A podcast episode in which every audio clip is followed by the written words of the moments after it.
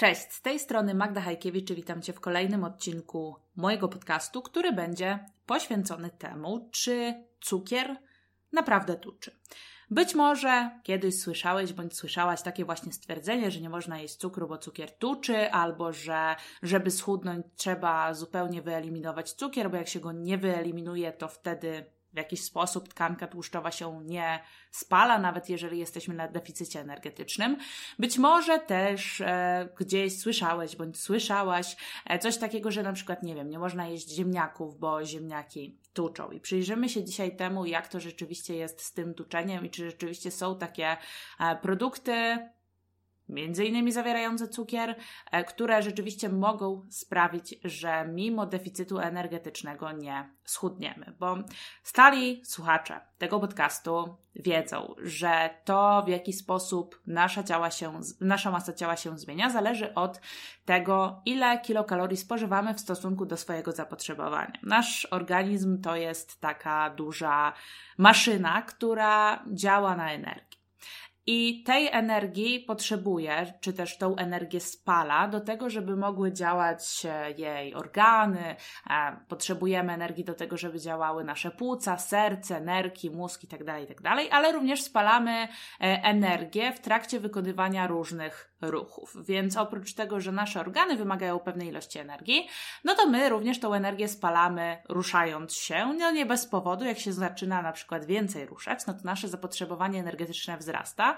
I jeżeli na przykład jemy tyle samo kilokalorii, ile jedliśmy do tej pory, ale zaczynamy spalać o 200-300 kilokalorii więcej, bo się zaczynamy ruszać, to nasza masa ciała spada tak? Bo e, tą e, różnicę kalorii, którą, e, której nasz organizm potrzebuje do tego, żeby działać, on sobie tą różnicę kilokalorii pobiera z naszej tkanki tłuszczowej, wobec czego ilość naszej tkanki tłuszczowej się zmniejsza. Natomiast są osoby, które mniej lub bardziej świadomie twierdzą, że właśnie cukier tuczy. I teraz czy cukier niweluje w jakikolwiek sposób to działanie? To znaczy, czy do wszystkich innych produktów, czy też składników pokarmowych działa ta zasada, że chudniemy wtedy, kiedy jesteśmy w deficycie energetycznym, a tyjemy wtedy, e, kiedy zjadamy więcej kilokalorii niż potrzebujemy. No chyba, że to jest cukier, to wtedy fizyka jest inna. No nie, fizyka jest dokładnie ta sama.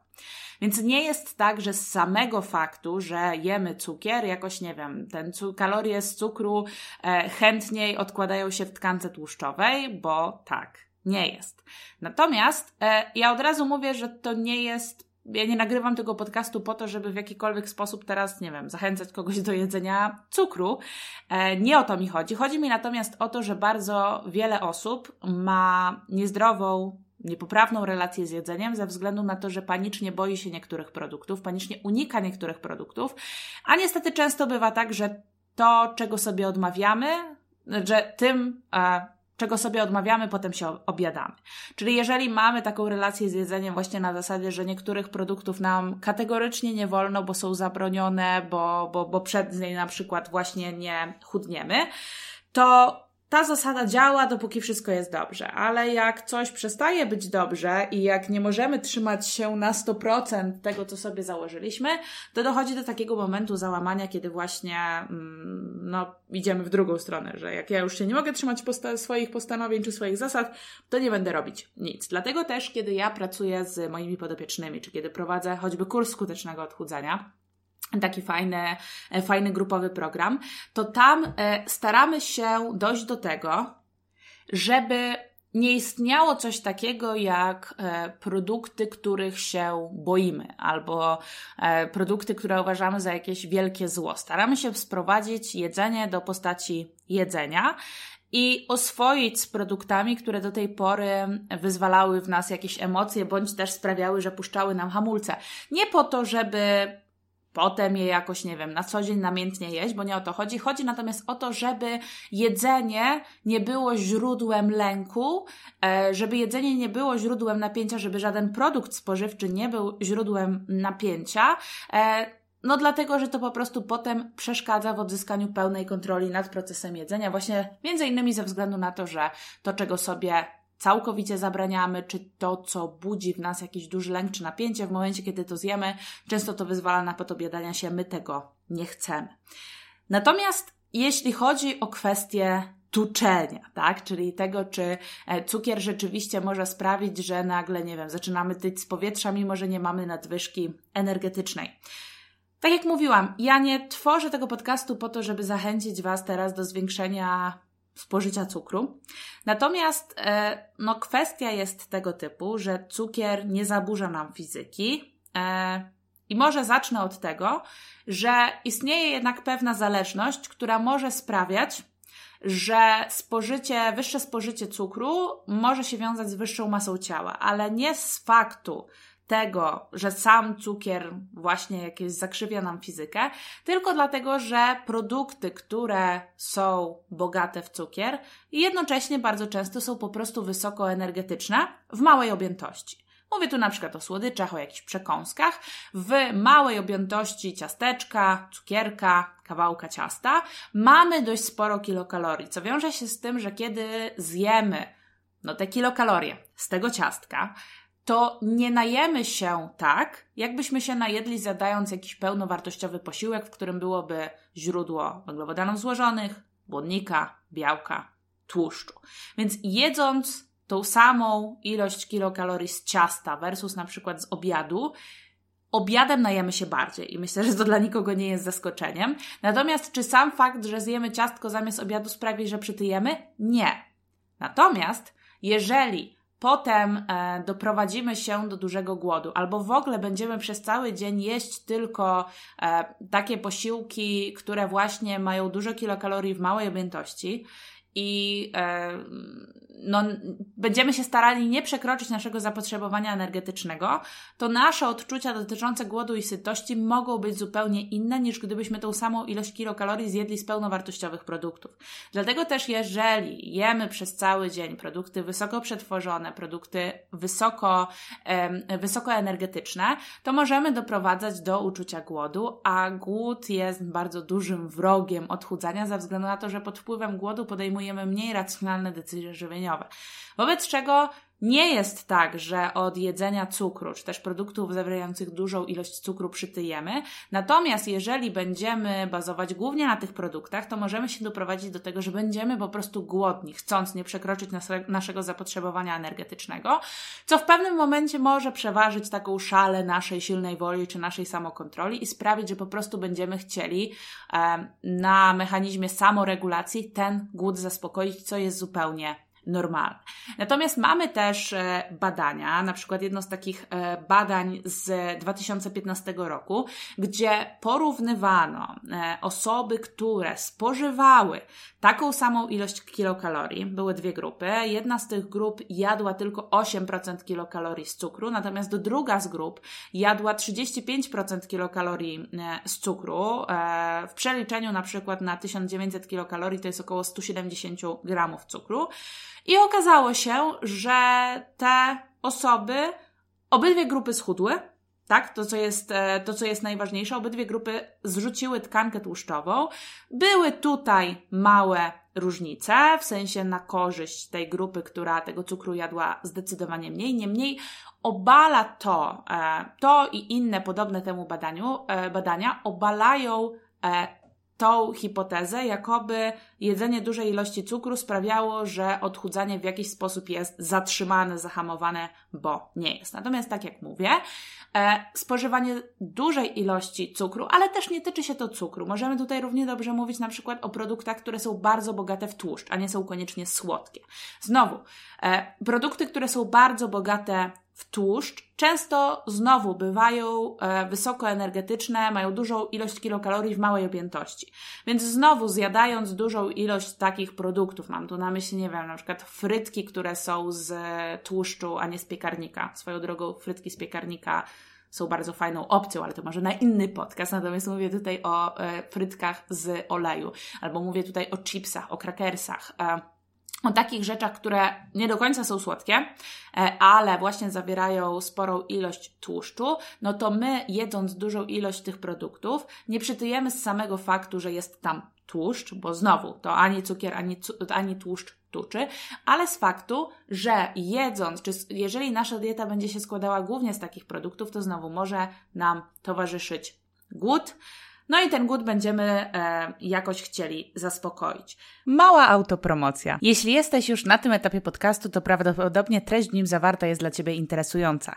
Jeżeli chcesz głębiej popracować nad swoją relacją z jedzeniem, znaleźć przyczynę swoich trudności w tym obszarze, a także skutecznie i przede wszystkim trwale poprawić swoje samopoczucie oraz sylwetkę, sprawdź moje kursy online na platformie Akademia Wiem Co Jem.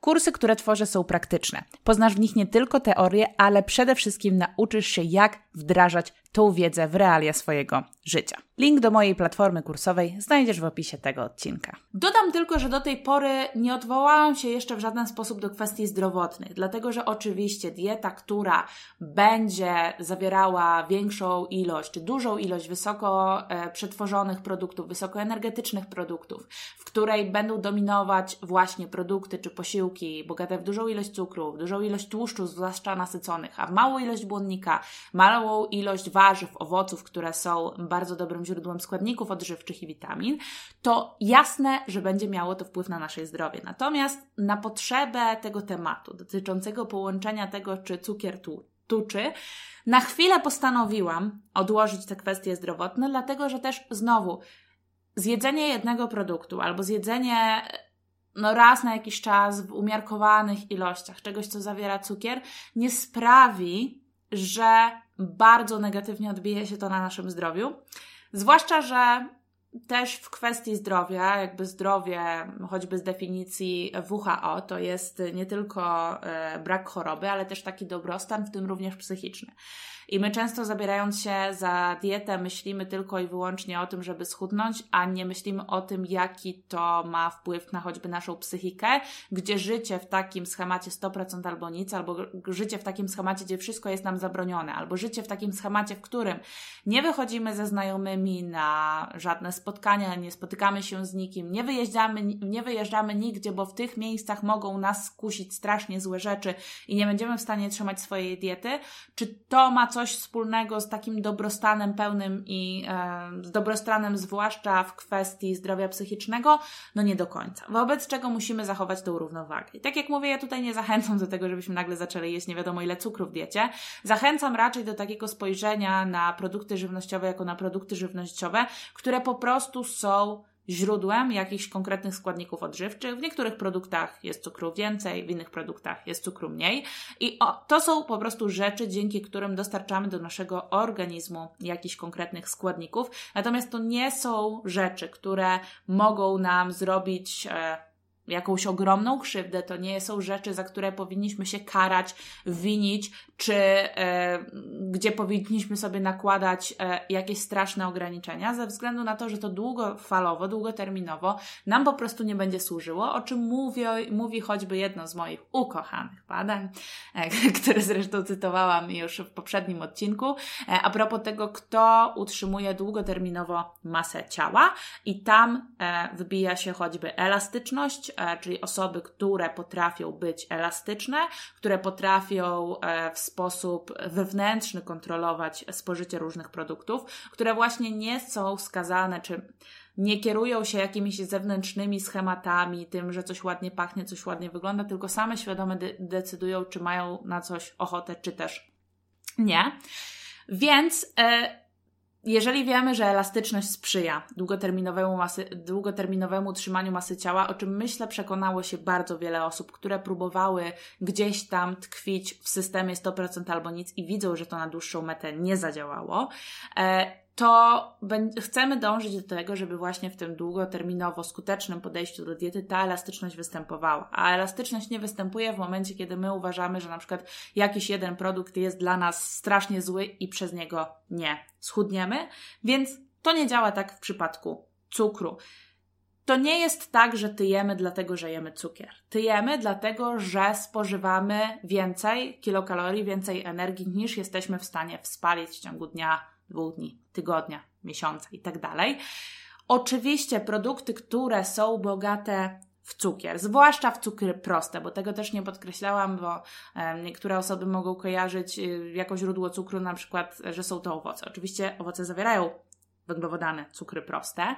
Niemniej mają też e, sporo błonnika, mają też sporo wody, są dużo większe objętościowo niż na przykład cukierek, więc też jakby o innym impakcie tutaj mówimy. Natomiast wracając do samego cukru, my nie przytyjemy. E, jedząc tylko z samego faktu, że jemy cukier, przytyjemy dlatego, że jemy więcej niż potrzebujemy, co nie zmienia faktu, że produkty bogate w cukry proste, słodycze, słodkie przekąski, ciasta, żelki itd. Tak są zazwyczaj produktami, które w małej objętości zawierają dużą ilość kilokalorii, wobec czego jeżeli będziemy ich jeść dużo, zamiast posiłków albo gdzieś tam dorzucając między posiłkami, to po prostu mamy większą szansę przekroczenia naszego dziennego zapotrzebowania energetycznego. Po prostu. E, więc zachęcam do takich świadomych wyborów, żebyśmy się nie kierowali zasadą, że albo nie jemy w ogóle, a, ja, a albo lecimy na całość, jak się nam noga powinie, tylko żebyśmy podchodzili do wyboru tego, czy chcemy zjeść coś słodkiego, coś, co zawiera cukier, na zasadzie, czy ja na pewno tego chcę. Nie na zasadzie, że mi można zawsze albo mi nie można zawsze, tylko czy ja tego chcę. Na zasadzie odraczania gratyfikacji, na zasadzie tego, żeby dać sobie chwilę na wstrzymanie i stwierdzić, że jak mam na coś ochotę, to ok, ja sobie chwilę odczekam, tak, zobaczę, co się wydarzy, żeby mieć czas podjąć tą decyzję świadomie, dlatego że świadome odżywianie, ta wewnętrzna kontrola to jest z kolei coś, co wspiera długoterminowe utrzymanie masy ciała. To tyle w tym temacie. Tak jak już wspominałam w wcześniejszych odcinkach, jeżeli temat jedzenia słodyczy, jedzenia cukru, jedzenia świadomego, tak, czy świadomego zarządzania ilością słodyczy w swojej diecie Cię interesuje, to ja jestem w trakcie przygotowania, odświeżenia zupełnie kursu Jak przestać bezmyślnie jeść słodycze. W opisie tego podcastu zostawiam zapis do listy zainteresowanych, gdyby Cię ten temat interesował. Jeżeli chcesz otrzymać informacje o tym, kiedy ten kurs ruszy, e, kiedy ten kurs się pojawi w tej odświeżonej wersji, to właśnie do tej listy osób będę taką informację wysyłać. To wszystko na dziś. Dzięki wielkie za uwagę i do usłyszenia w kolejnych odcinkach.